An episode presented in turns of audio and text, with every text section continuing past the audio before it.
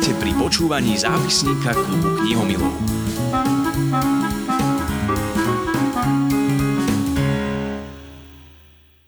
Opäť v online svete a opäť pri knihách. Pekný podvečer, novembrový podvečer želá Martina Švirlochová. Tentoraz vám prinášame rozhovor so spisovateľkou Kristínou Ježovičovou. Kristína, pekný podvečer aj vám, alebo teda dobrý deň podľa toho, kedy to kto bude počúvať. Dobrý deň, ahojte. Poďme sa trošku porozprávať o knihách, o tom, čo vy čítate, čo píšete, čo máte rada, ale tak na úvod musím sa priznať, že som zvedavá a rada vyzvedám. Skúsim takto. Kristína, čo vás živí, čo vás teší? Dá sa to dať aj dokopy? Dá sa. Momentálne je to tak, že s tým, čo ma živí, je viac menej, nemôžem povedať, že písanie, ale momentálne iba píšem, pretože som 4 roky pracovala pre finančné oddelenie v korporácii a teda veľa som aj písala a veľa som tvorila, veľa som čítala. Toho času bolo stále tak menej a menej, ale je pravda, že tá práca ma bavila. Nemôžem povedať, že ma nebavila. Na druhej strane bolo to na mňa príliš, pretože ja som chcela aj písať veľmi veľa. A tým pádom som písala po nociach a bola som veľmi unavená. A tak som si povedala, že nastal čas na také zvolnenie toho všetkého. Tak som v tej korporácii po tých 4 rokoch skončila. A momentálne len píšem v tejto chvíli. No, ale tak akože už si pomaly aj tak hľadám aj takéto ďalšie zamestnanie. A uvidíme, že čo bude ďalej. Ale ja by som sa chcela živiť písaním určite. Aj keď je to veľmi ťažké, ako povedzme si, že nie je to vôbec jednoduché. Usmievam sa pri tom, keď ste hovorili, že ste pracovali v podstate s financiami, s číslami. Rozmýšľala som, či vás hodne do tých humanitných odborov a smerov alebo do nejakej sociálnej oblasti. Týmto ste ma prekvapili, čiže cez deň čísla a večer písania slova, no? Áno, tak to bolo, presne tak to som fungovala. Veď aj u nás v práci v podstate, tam sme sa postretali, teda rôzne tieto odbory, čo sme boli vyštudovaní a vlastne čo sme úplne niečo iné robili. Ja som vyštudovaná učiteľka. Inak. A učili ste niekedy? Pôvodne.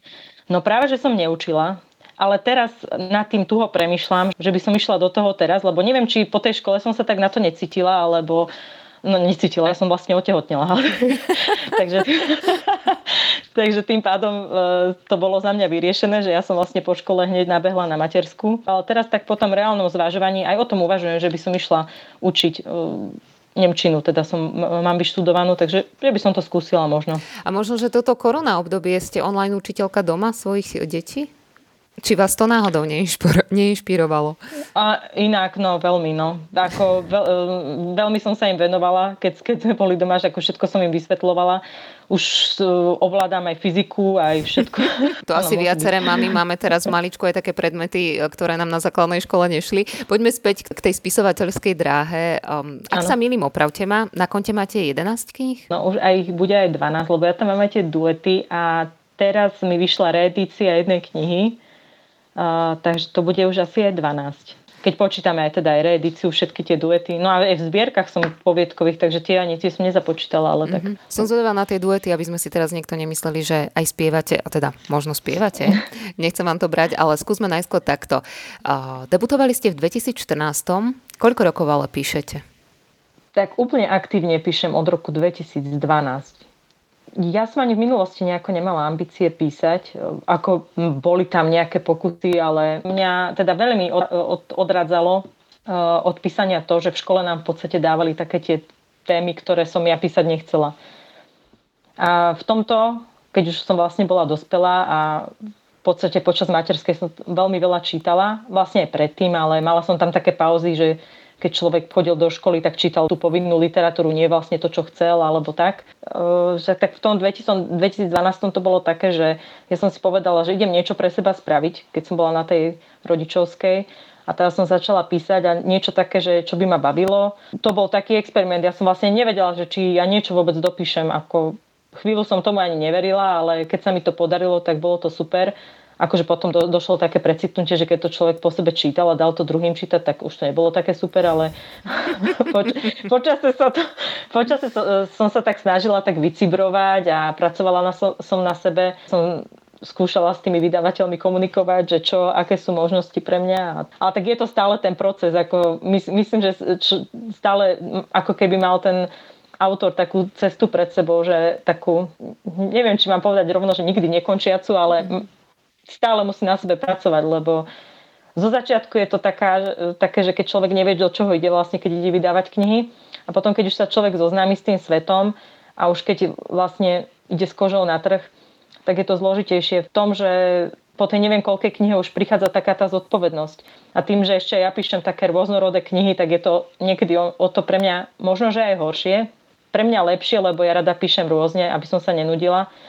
Ale niečo aj zlé, lebo tak keď prechádzam vlastne zo žánru do žánru, tak niekomu sadne to romantické, niekto má radšej to krimi, ale keď siahne potom inom, tak to sa mu možno nepáči, ale tak to je také zložitejšie, no ale tak má na výber v podstate z tých 12 titulov. Ale tu sa môžeme pritom aj zastaviť, lebo držím v ruke akurát zakázanú príťažlivosť a tam ste aj tak charakterizovaná, že v 2014 debutovala a tak ďalej, a potom zabrdla do ľahko erotických románov, napínavých thrillerov, mrazivých skutočných príbehov, aj tínedžerských drám.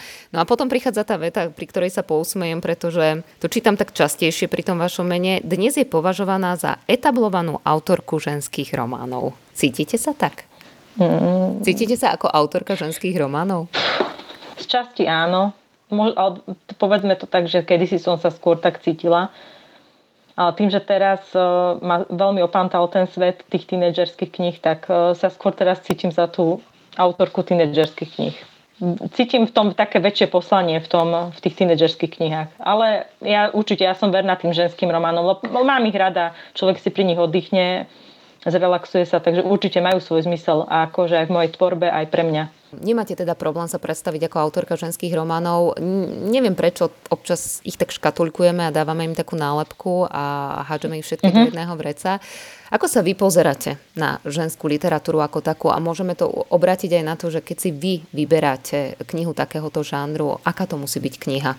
Tak to, čo ja čítam, tak je z polovice sú to ženské romány a upustila som trošku od čítania knihy, ktoré obsahujú priveľa erotiky.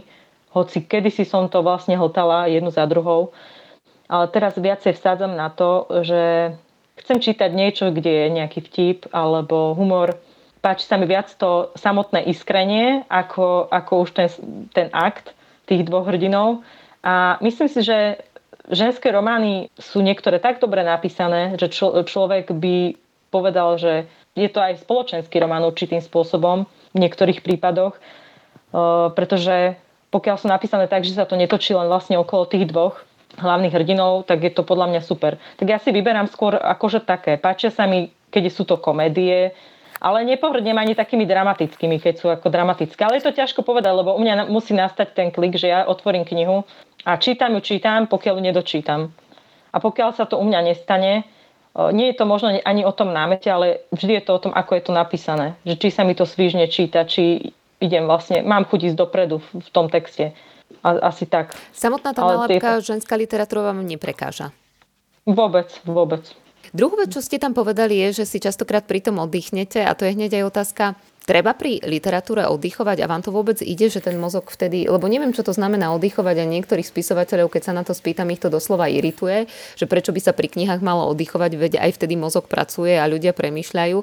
Dokážete vypnúť pri čítaní? Teraz už trošku pomenej, odkedy píšem, pretože viac tak rozmýšľam o tom, ako je to napísané. U mňa je to tak, že buď mám chuť na niečo, pričom sa chcem zamyslieť a podľa toho si vyberám a čítam taký druh literatúry. Ale keď chcem vyslovene niečo si oddychnúť, tak čítam také knihy, kde sú dynamickejšie, viacej dialogov je tam a podobne. A neviem, ako ja sa vôbec akože nebránim tomu slovu, že oddych, pretože to neznamená, že tie knihy, ktoré sú vlastne oddychové, že sa písali trebárs ľahko. Obdivujem vlastne tých autorov, ktorí vedia tak napísať tú knihu, že ani nevnímam, že v podstate čítam, že idem riadok za riadkom a vôbec sa neviem zastaviť vlastne v tom čítaní. A ďalšia vec je, že ja som vlastne pracovala v tej korporácii a čo som mala väčšinu kolegyň, tak oni veľmi radi čítali v podstate niečo po tom ťažkom dni, keď boli vlastne pri tom počítači niečo, pričom by úplne vypli.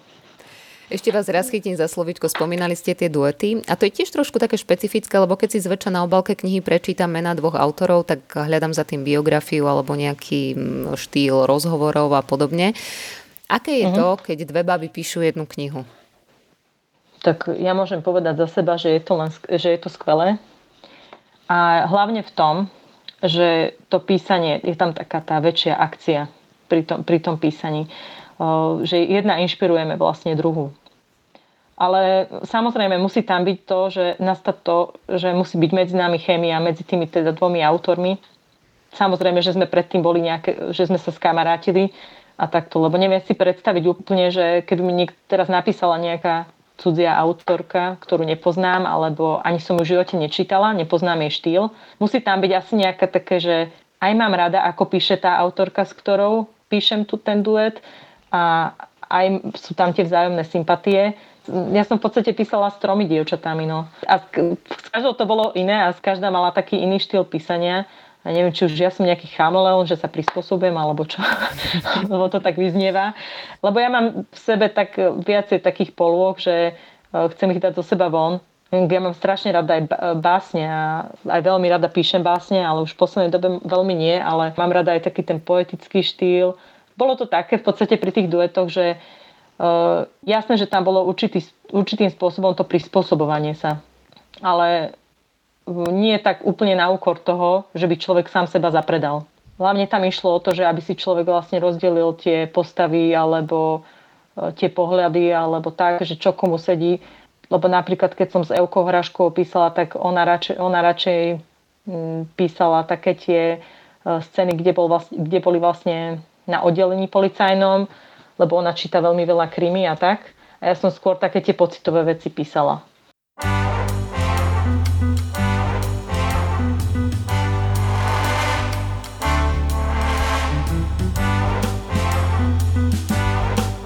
Zápisník klubu knihomilov.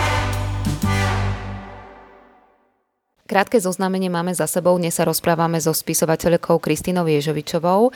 Rozprávali sme sa tak všeobecne o vašej tvorbe, teda zatiaľ o tej románovej, môžeme to pokojne nazvať ženskej. Rozprávali sme sa o tom, kto vlastne ste a čo sa okrem iného za tou spisovateľkou Kristínou skrýva.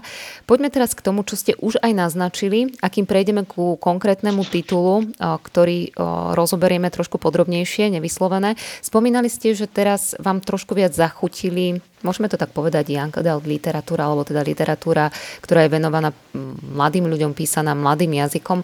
Aké to je vrátiť sa opäť do toho pubertálneho obdobia? Viacej sa mi v knihách začali páčiť tie témy, ktoré riešia tínedžeri. Ale možno je to spôsobené tým, že ja som ako tínedžerka čítala dospelácké knihy a k týmto tínedžerským som sa tak dostala akoby postupne, keď sa mi menil ten čitateľský vkus, že som chcela skúšať čítať rôzne veci a dostala som sa k niektorým tínedžerským knihám, ktoré ma veľmi uchvátili a sa mi páčili, tak som si povedala, že ja toto chcem skúsiť, že chcem písať pre mladých v ich jazyku. Páči sa mi to, tak sa do nich vciťovať, lebo aj moje dcery sa vlastne blížia k tomu veku. Neviem, prišlo to tak úplne prirodzene. Som sa k tomu dostala. Ja som si tak povedala, že vyskúšam niečo napísať a uvidíme, či to zafunguje. Pošlom do vydavateľstva, uvidím, že čo mi povedia. Akože išla som do toho aj s tým, že možno, že proste, že nič z toho nebude, že budem tu mať šupliku. Proste treba mať také výzvy, lebo ja mám veľmi rada výzvy v tom písaní, že chcem skúšať také nové veci, nové štýly alebo proste takéto niečo. Keby sme už išli k tomu konkrétnemu titulu, nevyslovené, tak začneme ešte takto, zoširoka, že ma prekvapilo to, že ste sa vpasovali, alebo teda respektíve, že vôbec je tam hlavným hrdinom, ktorého jazykom píšete, chlapec. Aké to bolo písať v koži chlapca? Bolo to také zaujímavé a musím sa priznať, že písala som mi to trošku zložitejšie ako to dievča, lebo to mi išlo tak prirodzene. Ako tie prvé kapitoly bolo také, že že zafunguje to vlastne na toho čitateľa, že bude mi veriť, že nebude vyznievať v podstate ako keby, že to písala žena, alebo že je tam taký nejaký dievčenský feeling. Ale povedala som si, že to vyskúšam, že pôjdem do toho. Lebo tak ale Frederik zase nebol úplne taký ten chlapec typický, lebo on bol proste taký iný kvôli tomu, čo sa mu stalo.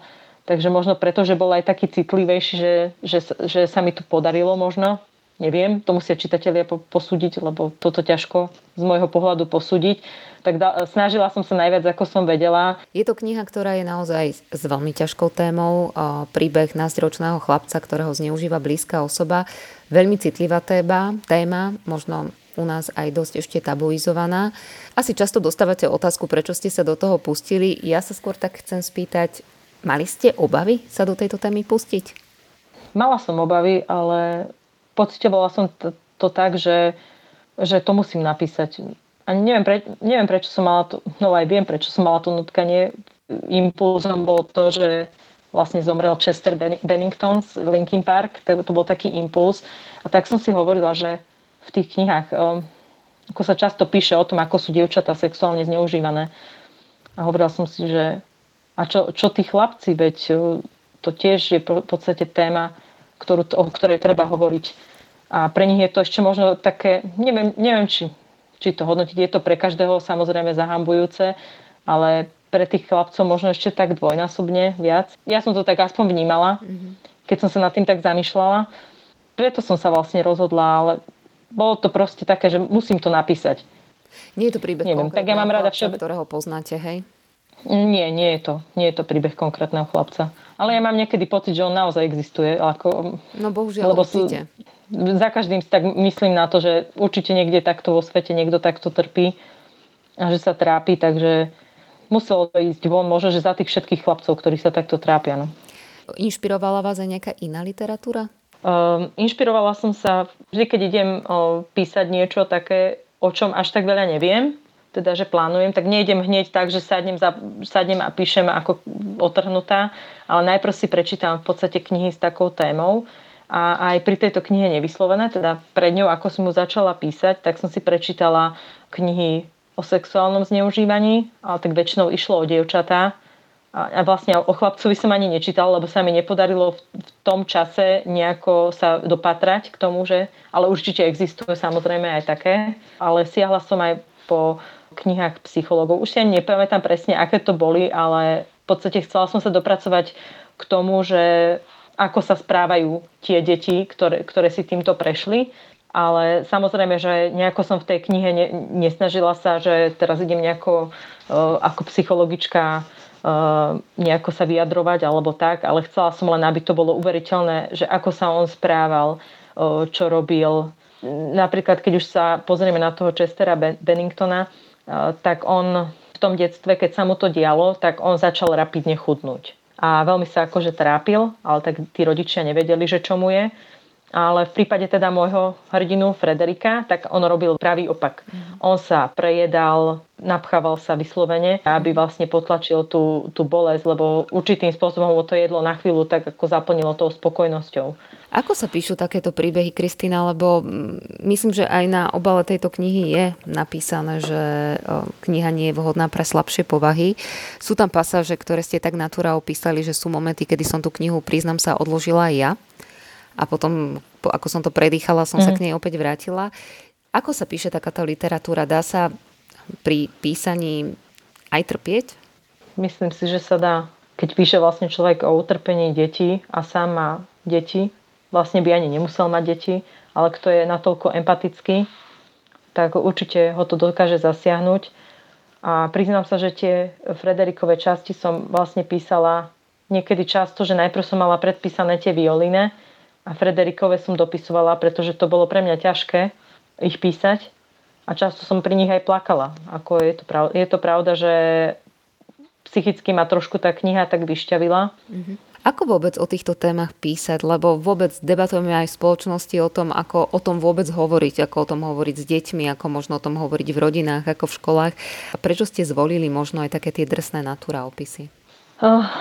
Ono sú, ako ste už teraz hovorili, dve možnosti. Asi napísať to nejako citlivejšie a obísť tie naturálne opisy.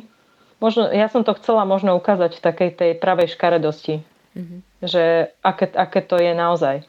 Chcela som to napísať tak čo najviac autenticky, aby tí ľudia pochopili, že to nie je len také niečo, čo treba bagatelizovať. A možno preto, ale jasné, prišiel tam ten moment, keď som to dopísala a ja som to vlastne poslala do vydavateľstva Erikovi Fazekášovi. On to vlastne prečítal, bol tým nadšený, čo ma veľmi potešilo, lebo tak on, Jan Gadl, je vlastne taký kvázi odborník na Jan Gadl literatúru. A jemu tie vlastne tie opisy, lebo som sa aj pýtala, že nevadia tie opisy? Nie, že dobre to je. Dáme tam, že nie je to vhodné pre slabšie povahy, aby bolo na jeho uvážení, či do toho ide alebo nie. Ale stretla som sa s tým, že veľa mojich kamarátok, ktoré majú deti, a teda najmä synov, že to brali dosť citlivo a veľmi ťažko sa im to čítalo. Ako vás menia takéto knihy, keď to spomínate? Ako vás menia takéto knihy a mení to možno aj vašu výchovu? Určite áno. Ja sa veľmi veľa so svojimi dcerami o takýchto veciach rozprávam. A snažím sa byť taká čo najviac otvorená, aby si dávali pozor proste na ľudí, že aby boli obozretné, ale to teda v rôznych smeroch. Jasné, vo všeobecnosti, že proste to nemusíme teraz personifikovať na konkrétnu túto knihu. Áno. Ale ja sa priznám, že tiež po dočítaní tejto knihy nemusí to byť blízky človek, ale všeobecne tie deti sú často bez nás, sú v škole, sú vonku, sú na rôznych miestach, kde sa môže stať strašne veľa zlých vecí a možno skôr v tomto kontexte, že či vám to potom lezie veľmi pod kožu, tento typ knihy. Nehovorím si teraz, že tak to sa stalo len v tej knihe, alebo ja som si to len vymyslela. Ako beriem to tak, že všetky tieto tínedžerské knihy, ktoré píšem, alebo čo mám aj rukopisy, tak vždycky beriem to tak, že mohlo by sa to stať. Aj proste veľa googlím, na tých fórach čítam, čo tam tie decka píšu a tak, takže viem, že sa veci dejú, rôzne veci dejú a že treba o nich aj písať, pretože tie deti sa často zdôverujú len niekde virtuálne na internete, hľadajú vlastne tie riešenia a nemajú ich častokrát, lebo nie sú schopné sa zdôveriť rodine. A niekedy je to najťažšie, že sa nevedia práve tej rodine zdôveriť, tým rodičom. Prioritne túto knihu rozprávame sa o mladých. Premýšľam, že kedy by som ju dala svojej dcere prečítať, v akom veku, neviem, či vaše dievčatá ju už čítali alebo nie. Prioritne myslíte si, že je určená rodičom alebo nástročným deťom? Práve o tomto sme sa bavili aj s jednou kamarátkou, ktorá je tiež autorka tínedžerských kníh, že my vlastne píšeme síce pre deti, ale tie knihy sú aj vlastne o tých deťoch alebo o tej mládeži. Takže si myslím, že tí dospeláci sa veľa dozvedia z tých kníh o tom, čo prežívajú tí mladiství. A ja si myslím, že je určená aj. Ale moja staršia dcera má 11, teda bude mať 12. Jej by som to čítať ešte nedala. Hoci ona číta už aj také ťažšie knihy, ktoré sú 15+, ale ešte o takomto niečom nečítala, lebo vždy väčšinou čítame rovnaké knihy, že najprv si ju prečítam ja a potom ja jej poviem, či môže ju čítať ďalej. Takže myslím si, že tá veková kategória tých 15+ je tak akurát, ale samozrejme, že sú čitatelia alebo sú decká, ktoré to zvládnu. Ja som za poslednú dobu čítala 2 knihy, ktoré mám pocit, že by som dala do jedného takého, zaškatulkovala do jednej takejto témy, aj keď je to zase úplne niečo iné. Ale predpokladám, že aj vám sa dostala do rúk kniha Ty krásna temná Vanessa, aj keď je to úplne iný pohľad na zneužívanie detí a mladých ľudí. Ako mamu ma napríklad aj táto kniha doslova dostala. Čo na ňu hovoríte vy? No, tá kniha je proste niečo, čo muselo byť napísané, podľa mňa tiež. A bolo to opísané veľmi, veľmi kontroverzne, ale tak dosť realisticky, že človek dostal v podstate ako keby také facky, teda od tej autorky. A mne sa tá kniha veľmi páčila v tom, že nesnažila sa to nejako idealizovať, že čo sa dialo, ale bolo to také reálne.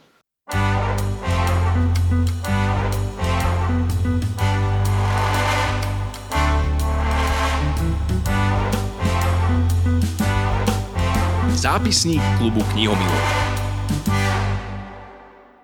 Dnes debatujeme so spisovateľkou Kristínou Ježovičovou. Poďme si teraz na vás posvietiť aj ako na čitateľku. A či teda tá spisovateľská kariéra spôsobila aj to, že sa pri tom čítaní na tú knihu pozeráte inak? Určite áno. Tak za každým sa pozerám tak inak. Už hodnotím to slovo, to tam nemalo byť. Ten slovosled je taký, tá štilistika je taká, ale skôr som taký ten optimistický typ, že idem sa zameriavať na to, čo sa mi na tej knihe páči. Vždy hľadám viacej akože tie pozitíva a snažím sa inšpirovať z tých pozitívnych.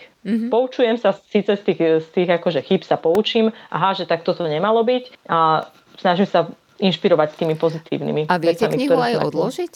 Že ju jednoducho nedočítate?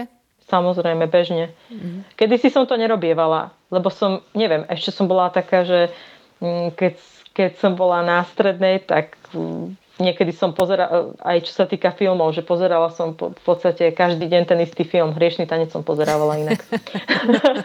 To, keď som prišla zo školy, prvé, čo bolo, pustila som si Hriešný tanec.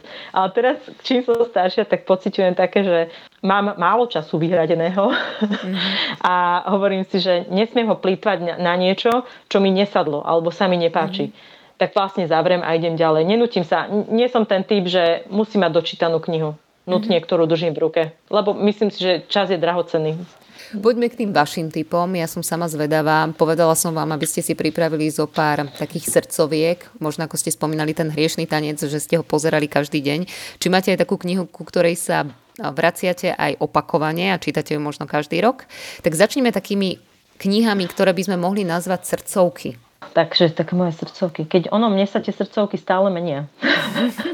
Akože v každej fáze života sa mi to tak mení, ale veľmi rada som čítala a občas sa vraciam, ale ja som skôr ten typ, ktorý nečíta celú knihu, ale len si čítam tie pasáže, ktoré sa mi veľmi páčili.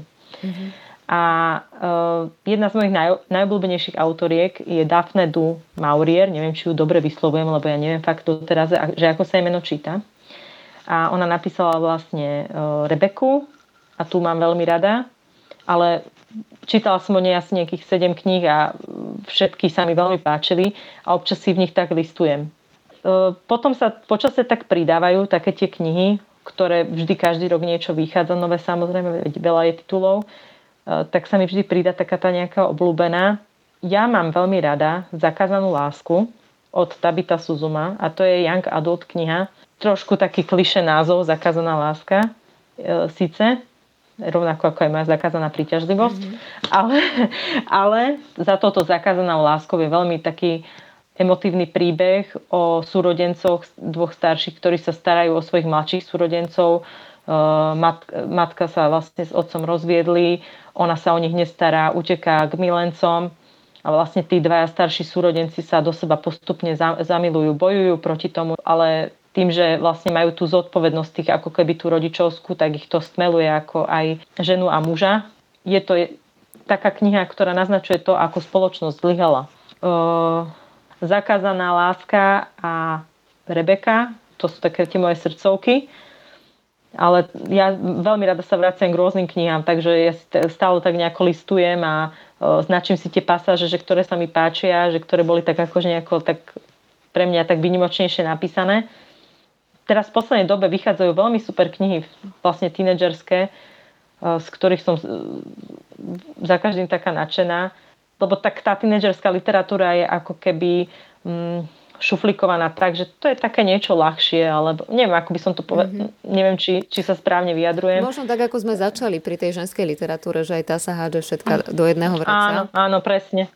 Presne, ale že dokážu sa tam rozoberať aj také vážne témy ako smrť blízkeho človeka, zneužívanie alebo prenasledovanie a podobne, že dosť čoraz častejšie sa vlastne prekladajú takéto knihy a som rada, že sa objavujú vlastne v tej tínedžerskej literatúre, takže je to super. Dúfam, že to aj naďalej tak bude. A tú literatúru pre mládež vyberáte pre seba alebo už pre dcery? No ja aj pre seba, ale zároveň vlastne staršia dcera číta tieto tínedžerské už. Takže my tak spolu. Uh-huh. Ale nie všetky, ktoré som ja čítala aj ona. Uh-huh. Že nie všetky by som jej úplne odporúčila prečítať, alebo teda dala by som jej prečítať. Takže nie úplne všetky. Ale myslím, že časom na ne dozrie a že dobre, že ich tu máme vlastne v knižnici. Môžem ešte tak tých tínedžerských skúsiť. Pôjdem tam, kam pôjdeš ty. Je krásna Jan Gadl kniha o priateľstve. Jedna z kamarátok umrie, potom vlastne sa v tej knihe rieši, že prečo, čo sa stalo, čo je bolo. V podstate je to kniha o rakovine duše, o depresii, takže táto kniha je super. Ďalej, môj brat sa volá Jessica, už podľa názvu vieme asi, o čo pôjde.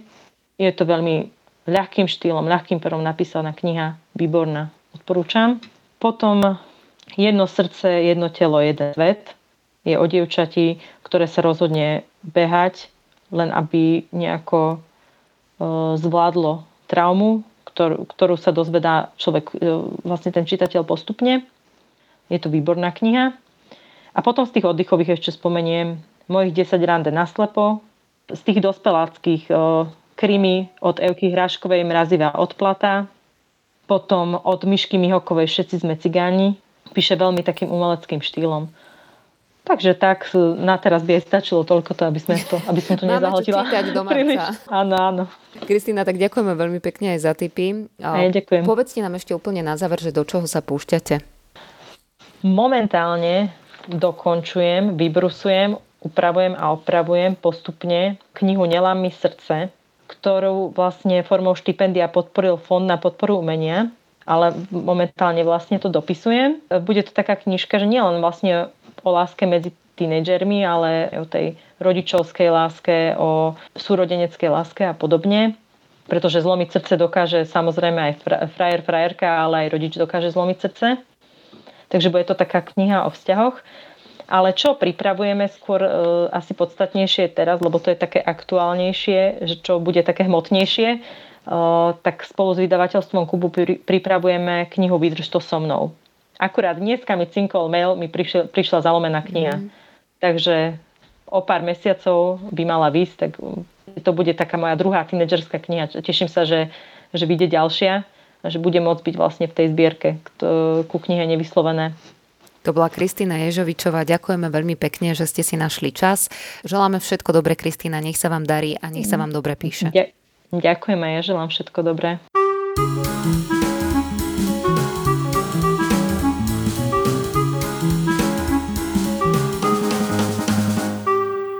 Počúvali ste zápisník klubu knihomilov.